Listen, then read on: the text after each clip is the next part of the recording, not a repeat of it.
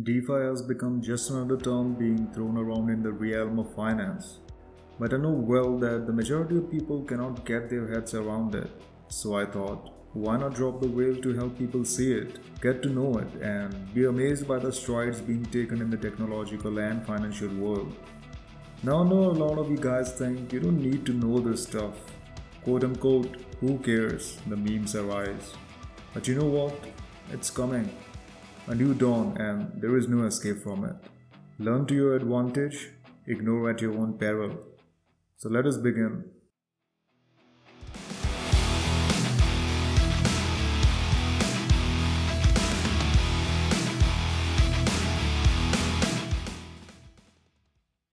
DeFi is made up of two words, so let's spread them apart like the Myntra logo. The first word is decentralized, which refers to a mode of operation which has no central authority, like a company, owner, and such. The second word is finance, and you know goddamn well what finance is. DeFi is a general term given to decentralized financial services such as decentralized exchanges, decentralized money markets, decentralized insurance companies, etc. So, how would we be defining DeFi? Well, it's an ecosystem comprised of applications built on top of public distributed ledgers for the facilitation of permissionless financial services. Breaking it down, what's a public distributed ledger? Well, blockchain is a good example. Why is it permissionless? Because it's decentralized. You don't need to seek someone's permission to make use of the service. So, what is DeFi trying to do? DeFi wants to kick banks in the nuts. That's what it's trying to do. It wants to replace centralized financial services with autonomous organizations that allow everyone to participate. Let's move on to the main discussion now. We'll start with Bitcoin. Now, unless you are Patrick Star, you know what Bitcoin is, or the magic internet money as they call it.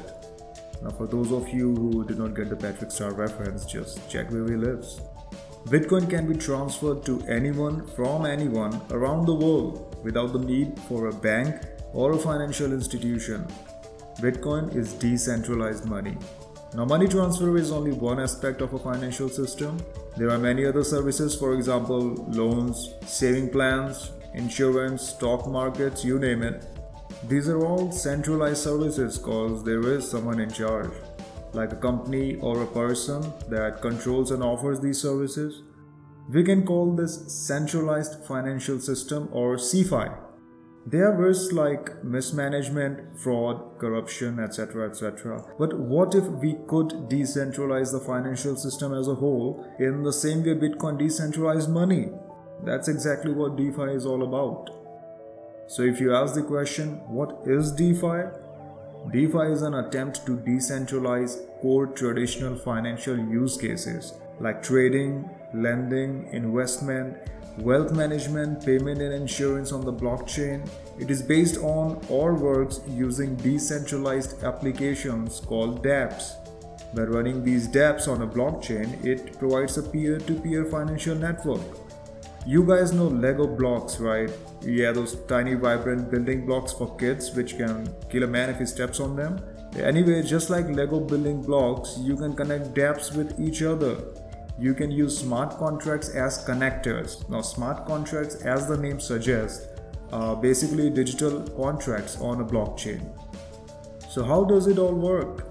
Well, first, you need an infrastructure for programming and running decentralized services. Luckily for us, we have Ethereum, if you don't know what Ethereum is, man, just Google it. So using Ethereum, we can write codes to deploy smart contracts. This way, we determine the rules as to how a certain service will work. And once we deploy those rules on the Ethereum network, we no longer have control over them. They're immutable, meaning once deployed, they cannot be altered. By creating a decentralized app, we can start building a decentralized financial system. Now I always used to wonder the hell are stablecoins made for? I mean they are just digital fiat currencies, but it's interesting to see their role in DeFi. So the first thing any financial system needs is money. Now if you don't know the real meaning of money, we have obviously never talked before. Now we don't use Bitcoin or Ether here because Bitcoin is not very program friendly and Ether, even though it is programmable, can be quite volatile. We need something stable. Hence, stable coins. Very profound, huh? Stable coins are cryptocurrencies that are pegged to the value of a real world asset, usually some major currency like the US dollar. For DeFi, we want to use a stable coin that can be pegged to a fiat currency but is not directly backed by it because as you know all fiat currencies are centralized. So what do we need? We need a stable coin which is decentralized. So is there a decentralized stable coin? Well chums, let me introduce you to DAI.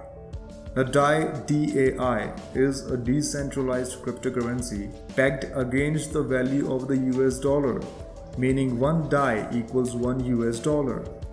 Unlike other popular stablecoins whose value is backed directly by US dollar reserves, DAI is backed by crypto collaterals that can be viewed publicly on the Ethereum blockchain. The interesting thing about DAI is that it is over collateralized, meaning if you lock up in a deposit $1 worth of Ether, you can borrow 66 cents worth of DAI only. If you want your ether back, just pay back the DAI you borrowed and the ether will be released. If you don't have any ether to lock up as collateral, you can just buy DAI on an exchange. So why is DAI over collateralized? Well, ether's price can become extremely volatile. But over collateralization allows the value of the locked ether backing the DAI in circulation to remain at 100% or more. And guess what? The DAI stablecoin is also a smart contract on the Ethereum platform, making DAI a truly trustless and decentralized stablecoin which can neither be shut down nor censored. It sounds like it's a perfect form of money for other DeFi services, doesn't it? Let's move ahead. Now that we have a stable decentralized money, let's create a decentralized exchange or DEX for short. DEX DEXs operate according to a set of rules or smart contracts that allow users to buy, sell, or trade cryptocurrencies. I guess where do these DEXs reside on?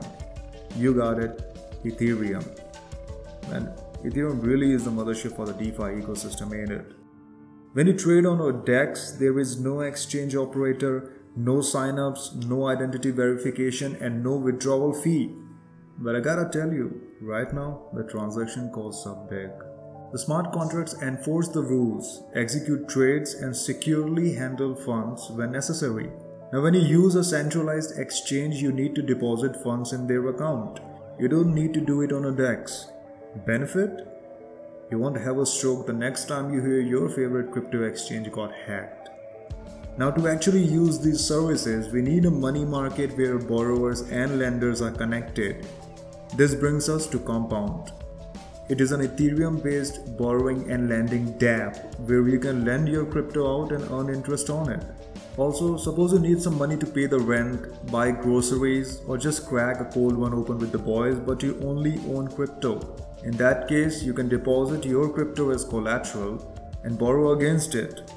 The Compound platform automatically connects the lenders with borrowers, and enforces the terms of the loans, and distributes the interest. This brings us to yield farming, meaning you can put your crypto assets to work while seeking to generate the most returns possible. And believe me, it's become quite popular. Another DeFi service can be decentralized insurance. I mean, there's certainly risks involved in DeFi, so why not?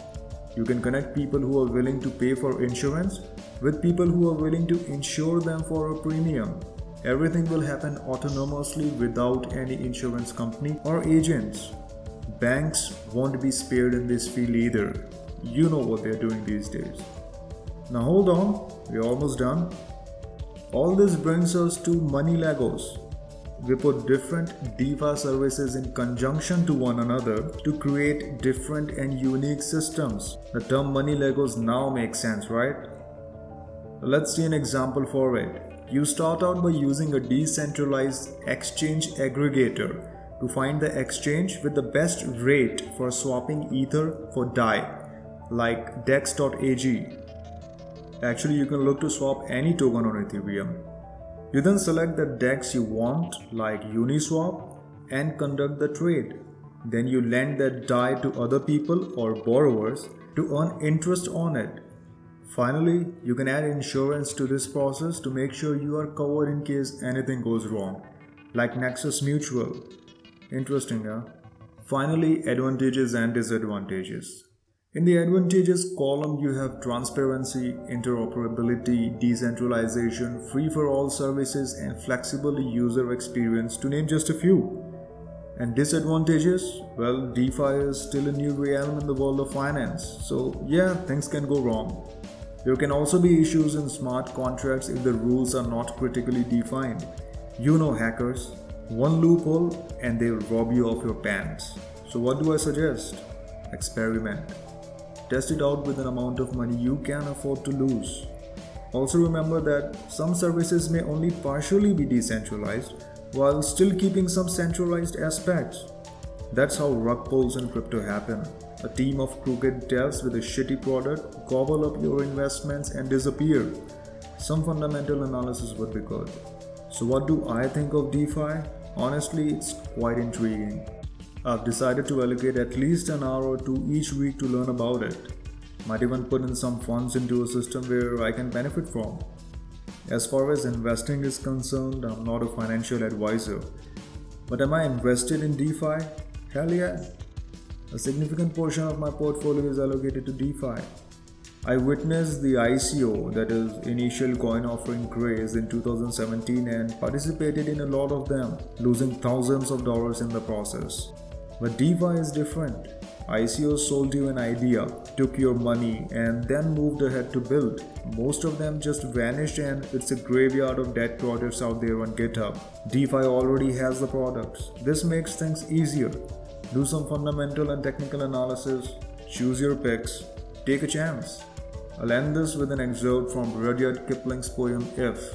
If you can make one heap of all your winnings and risk it on one turn of pitch and toss, and lose and start again at your beginnings and never breathe a word about your loss. So, are people ready for this? I don't think so. You see, DeFi offers you freedom, and freedom always comes at a cost. Here, you pay the cost in the form of responsibility. You have an issue at the bank, you have a support staff to help you out. In an ideal DeFi ecosystem, you don't have it. Same goes for Bitcoin. You lose your private keys, you lose it all. But should you still be a part of this? Yes. Yes, you should. Remember, the cost of freedom is always high, but you gotta pay it anyway. Cheers.